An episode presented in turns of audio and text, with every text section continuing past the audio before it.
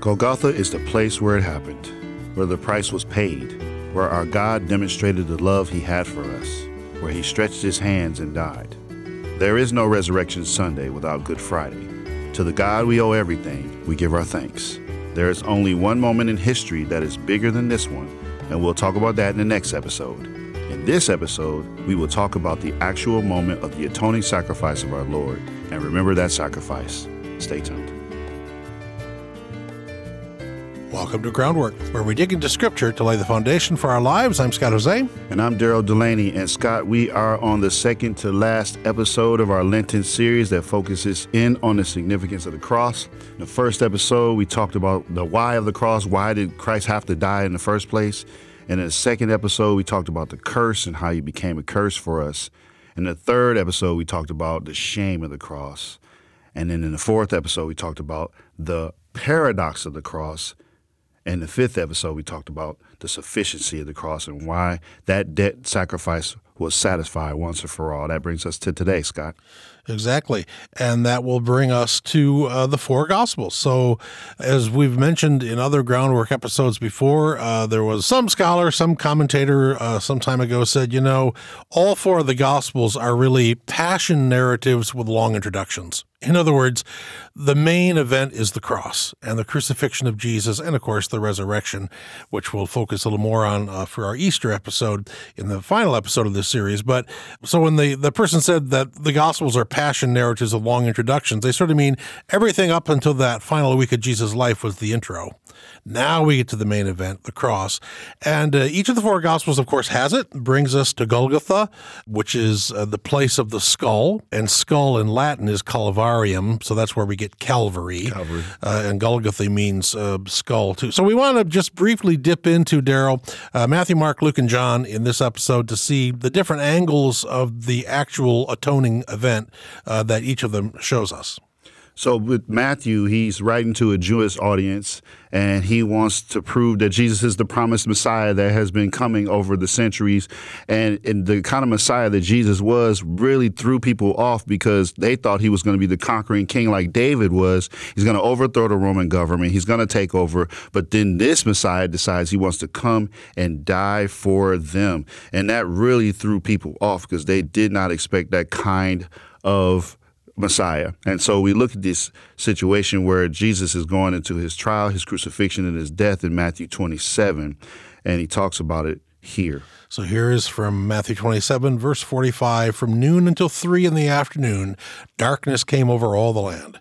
And about three in the afternoon, Jesus cried out in a loud voice, Eli, Eli, lama sabachthani, which means, My God, my God, why have you forsaken me? And when some of those standing near heard this, they said, He's calling Elijah. And immediately one of them ran and got a sponge. He filled it with wine vinegar, put it on a staff, and offered it to Jesus to drink. The rest said, Now, leave him alone. Let's see if Elijah comes to save him. And when Jesus had cried out again in a loud voice, he gave up his spirit. And at that moment, the curtain of the temple was torn in two from top to bottom. The earth shook, the rocks split, the tombs broke open. The bodies of many holy people who had died were raised to life, and they came out of the tombs after Jesus' resurrection and went into the holy city and appeared to many people. Scott, this line in verse 51 here, where it says, At that moment, the curtain of the temple was torn in two from top to bottom, that is significant for Matthew to put in because he comes from this understanding of the Levitical law and how there's the outer court, the inner court, and the Holy of Holies and the, the veil, that curtain that was there, separated, and only the priest could go in right. once a year in the Day of Atonement, Yom Kippur. There would be one priest who would go in, have a rope attached to his leg, and if he died because God struck him down, then they would pull him out. But when that curtain torn from top to bottom happened, it's like God is saying, it's anybody can come in. If there's no special person or intermediary you need anymore, Christ has paid the price. So now we, anyone, can enter a holy God can't freely intermingle with unholy people. And that's why that veil was there. I mean, God lived in the midst of Israel, in the Holy of Holies, behind the veil, upon the mercy seat of the Ark of the Covenant. True, but the veil reminded us there's a huge difference between God and you. He's holy, you're not, so stay outside. Now the veil has been removed, and there's only one explanation. We've been made holy now. So now we can go in. And what made us holy? Well, what just happened on the cross, right? And I like, you know, you emphasize too, Daryl. Matthew makes sure to tell us that the veil got torn from the top. There you go. So you know who's doing the ripping, which I know some people today say, well, come on, we know God doesn't really live up in heaven. Heaven's not really above us. Well, true, but you know, to this day in movies and TV shows, whenever some character says, "Come on, Lord, give me some help," where do they look? They look up. About so we do still metaphorically think of God as above us. So the tearing of that veil from the top to the bottom says God's the one who's opening the door because now if you are in Jesus, you are holy as God is holy. We don't need to keep you separate anymore. You know what I thought about when you were saying that, Scott, is that not only does the veil get torn from top to bottom so that God's people can go in, but it also so that God can come out. So we look at in Pentecost when the Holy Spirit comes on the people and they become witnesses that Jesus says in Jerusalem, Judea, Samaria, and the ends of the earth. So now we're vessels, we're the temple, mm. and the Holy Spirit is going out to these places exactly. to find everyone where they are. So now you don't even have to come in because God is going to come out and meet you where you are. So it's really powerful to see that the veil had a two way action to it. Mm. It's not just people can go into God's presence, but God's presence is going to also come out because He's not limited by buildings, by temples, or by holy places at all. He wants to be in His people and among His people everywhere. And that's a beautiful, beautiful point. This is sort of the universalizing of the presence of God, that God's on the move. Uh, and we'll see that in the book of Acts, right? I mean, and once the Holy Spirit's poured out on the disciples and they become the apostles, the sent ones, that's what apostle means, right? The sent ones, uh, the holiness of God can go everywhere. And the Holy Spirit's always going ahead of them in the book of Acts. They can't even keep up. Right. Uh, every time they get to someplace new, the Spirit's already been there, planting the seeds and, and getting the ground uh, softened up for the gospel to take hold because Matthew was writing for a Jewish audience that were very literate in the Jewish scriptures, Matthew is bringing a whole lot of biblical threads together here and braiding together this tapestry of salvation by grace alone through the cross. And what's beautiful about that, Scott, is because the veil is torn, we have divine access to God that we didn't have before because there you had to come at God a certain way and you had to come through a priest. But now that the veil is torn, God is saying, I want you to come in and have a relationship with me directly. I need you to have a relationship with me and me with you and no intermediary other than Christ. You have access in this situation. And when we look at the rest of these other gospels, we want to look at the discussion of Christ's crucifixion continued. So stay tuned for this. What does it look like to honor and serve God in your marriage and family? Visit FamilyFire.com to discover how you can better live out your faith in the context of your relationships. At FamilyFire.com, you'll find articles and devotions curated to encourage you to stoke the Holy Spirit's flame in your home. You'll also find an online community that can help you explore what it means to follow the Holy Spirit's lead in your family as a spouse, parent, or even an in law. Join the community be encouraged at familyfire.com.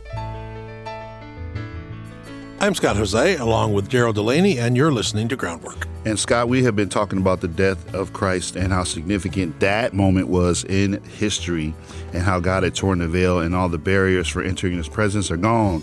Um, that's really exciting and that's really encouraging. So when we turn to the book of Mark, I mean, according to scholars, Mark is the shortest, the first gospel. It is the one that came out the earliest, and it is designed to help Gentile Christians understand the humanity of Jesus and who has access to him. So Mark's crucifixion account comes in his 15th chapter. And there, um, there are women uh, present when Jesus was crucified. Mark 15, verse 40. Some women were watching from a distance, and among them were Mary Magdalene, Mary the mother of James the Younger, and of Joseph, and Salome. In Galilee, these women had followed him and cared for his needs. Many other women who had come up with him to Jerusalem were also there. So Mark highlights the fact that in some ways the women disciples were more faithful than the male disciples who had all fled.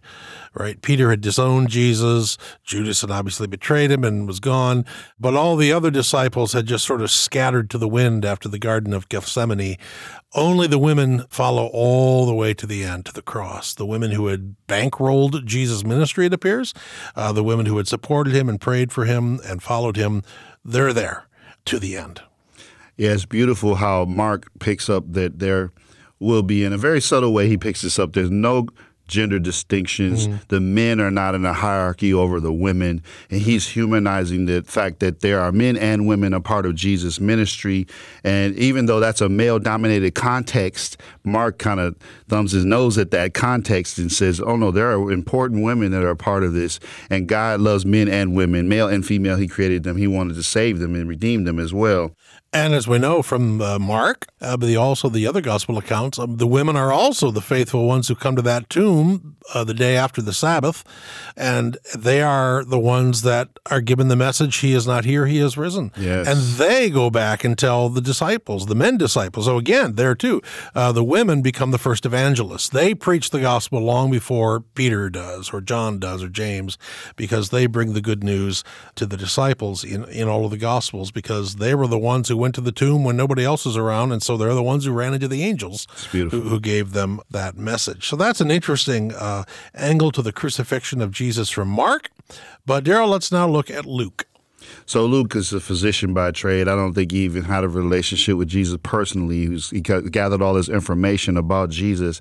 Because he's a physician, he's really interested in the physical, what's happening in Jesus physically right. and emotionally. And he puts that in his depiction of the crucifixion and the death of Christ. But there are other parts of his story that stick out. The one of the stories that sticks out for me is the one where Pontius Pilate is on trial. Jesus is on trial with Pontius Pilate and Barabbas is there. Apparently, there was a tradition we find out in this passage. I don't know where it began, but that some maybe around the time of the Jewish Passover, kind of as an act of goodwill, they'd let somebody free who had been arrested. And this Barabbas was apparently kind of a bad actor. Uh, he was a criminal, he was a genuine criminal. And so Pilate's going to give them the choice of who to release Jesus, who has now also been arrested, or Barabbas. I'm guessing Pilate figured it'd be an easy choice because Barabbas was a bad guy. He was dangerous. But the crowds had other ideas. So let's look at that passage in Luke chapter 23. It says, Pilate called together the chief priests, the rulers, and the people, and he said to them, You brought me this man as one who was inciting the people to rebellion. I have examined him in your presence and have found no basis for your charges against him neither has Herod, for he has sent him back to us, as you can see, and he has done nothing to deserve death. Therefore I will punish him and release him. But the whole crowd shouted, Away with this man, release Barabbas to us. Barabbas had been thrown into prison for an insurrection in the city and for murder. Wanting to release Jesus, Pilate appealed to them again, but they kept shouting, Crucify him, crucify him. For the third time he spoke to them, Why? What crime has this man committed? I have found in him no grounds for the death penalty.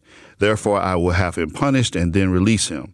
But with loud shouts, they insistently demanded that he be crucified, and their shouts prevailed. So Pilate decided to grant their demand. He released the man who had been thrown into prison for insurrection and murder, the one they asked for, and surrendered Jesus to their will. So Pilate's trying to do the right thing. Um, he, Pilate's not a theologian. He has no idea that Jesus is sinless and, you know, uh, the Son of God. But he's a, a, smart enough jurist to know that these are beefed up charges. There, there's nothing to it. This man is falsely accused, whereas Barabbas was justifiably convicted of even murder, right? But nope, the crowd say we'd rather have Barabbas running around free again than this Jesus fellow. So, you know, Pilate just accedes to their wishes. Although I do remember Daryl reading um, a little essay by the pastor and novelist uh, and writer Frederick Buechner, who said, you know, the crowds uh, decided to let Barabbas go free instead of Jesus. But of course, if Jesus had been given the same choice, he'd have set Barabbas free too, right? Because that's what Jesus does, right? He, he he forgives and gives us a second chance. But yeah, so that's very interesting how insistent they were that Jesus had to die, even though Pilate said, "What did he do? Nothing." Yeah, it's crazy because we look at Barabbas as if he's the bad guy. But to be honest, we are Barabbas. Yeah. we have rebelled. We have hated our brother, which is actually contributed to what scripture calls murder if we hate our brother or sister. We have broken the laws. We're the ones that are in rebellion. We've done the insurrections against God.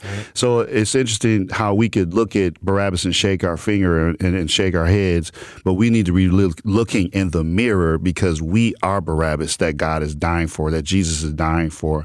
It's an interesting twist on that. If we look at it with humility, we, we're the reason for the death penalty, and Christ came to die for us. And it's very, very interesting too, Daryl, that surely of, well, of course, Jesus knew he was innocent. of course, Jesus knew that he was being falsely accused. Uh, of course, Jesus knew Barabbas was the real criminal, not him. But he doesn't protest, right? He doesn't plead for his own life. I would, you would, if, if we were arrested falsely and, and we are facing the death penalty, we'd be on our knees, you know, pleading for our life and pleading for a new jury or pleading for a new judge or anything. No question. But Jesus didn't because deep down, he now understands, if he didn't understand all along, this is why he came. This is why he came. He came to give his life for people like Barabbas. And as you just said, Daryl, we're all Barabbas. Jesus came to give his life for us. That's the divine exchange that happens.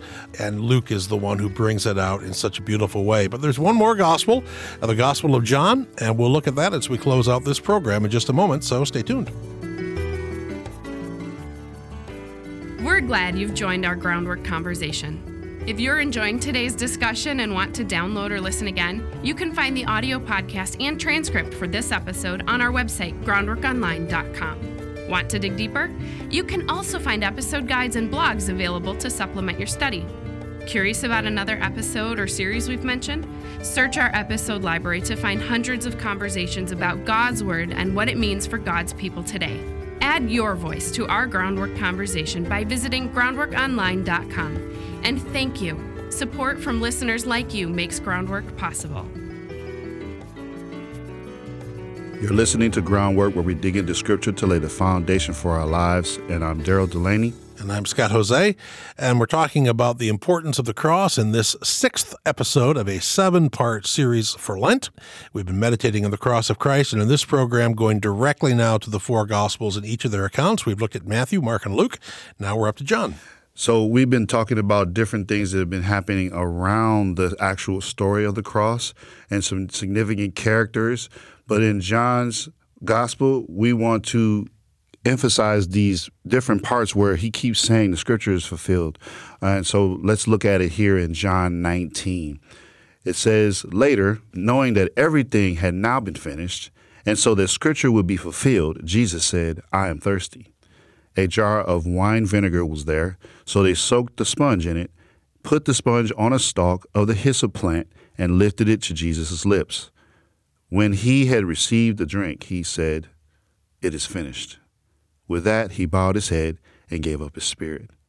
Now it was a day of preparation, and the next day was to be a special Sabbath, because the Jewish leaders did not want the bodies left on the crosses during the Sabbath.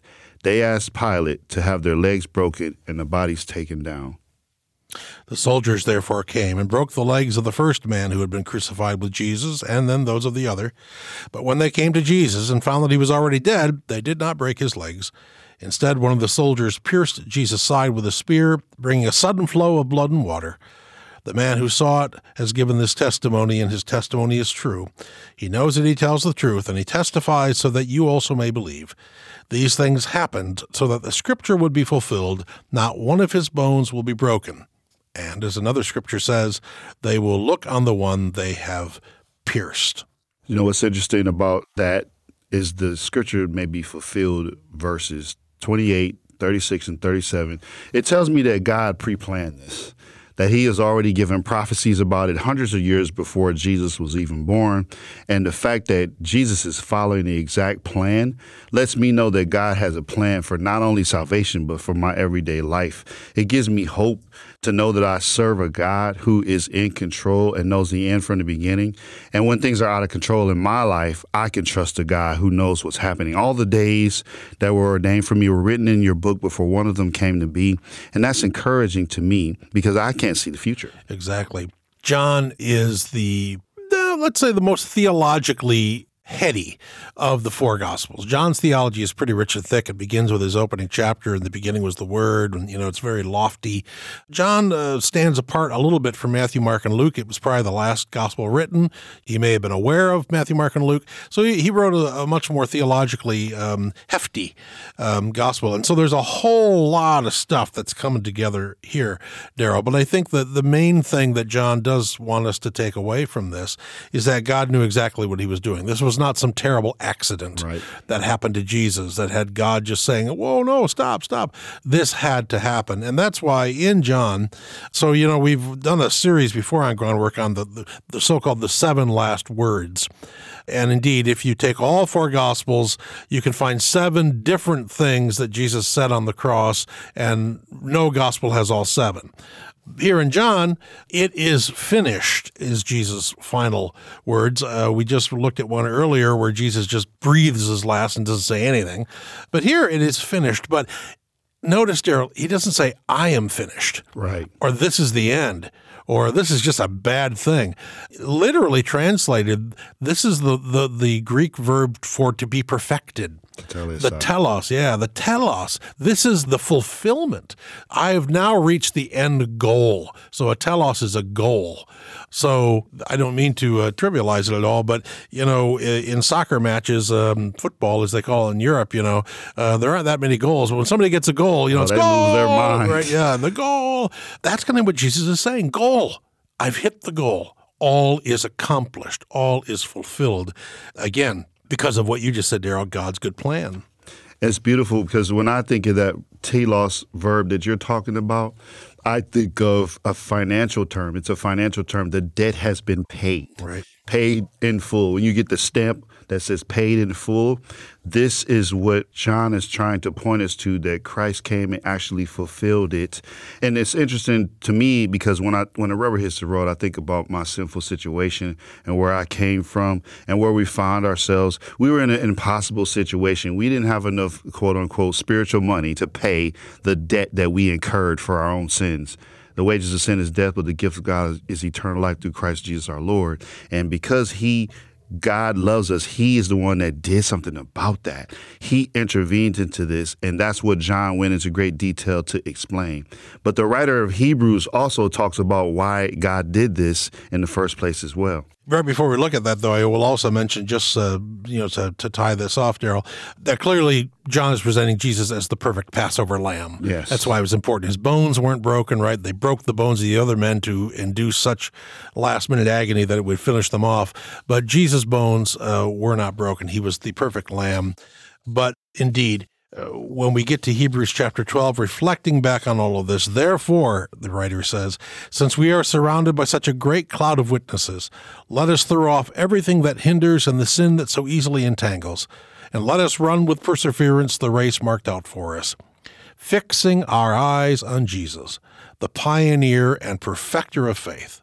For the joy set before him, he endured the cross, scorning its shame and sat down at the right hand of the throne of God. Consider him who endured such opposition from sinners, so that you will not grow weary and lose heart. Man, that encouragement is for us as well we can make it through these hard times and setbacks because we have a God we can come to. When we have sins, we can confess them. That phrase, the joy set before him, sticks out to me, and I would love to believe that we're that joy. Even mm. though we have made a lot of mistakes and we're not perfect, he wanted to have a relationship with us, so he went through these great lengths to lay his life down for us. And I love that. Even though the cross is tragic, it's also beautiful at the same time. And this is the place that we need to remind ourselves of that brings us hope. And it goes back to the fourth episode of this series, Daryl, where we look at the paradox of the cross that through this bloody instrument of death came life. Right? And now we see that despite this bloody instrument of horror, Jesus was able to look beyond it yeah. and see joy. The joy on the other side when he was able to save us and raise us. And we're going to talk about that in our next program. So thanks be to God for that. Well, thanks for listening and digging deeply into Scripture with Groundwork. We're your hosts, Daryl Delaney and Scott Hoezee, and we hope you'll join us again next time as we conclude our series by discussing our participation in Christ's death and resurrection. Connect with us at groundworkonline.com to share what groundwork means to you or to tell us what you'd like to hear discussed next on Groundwork. Groundwork is a listener supported program produced by Reframe Ministries. Visit reframeministries.org for more information. Our recording engineer is Dodd Morris, and our post production supervisor is John Reeder. Our senior producer is Courtney Jacob.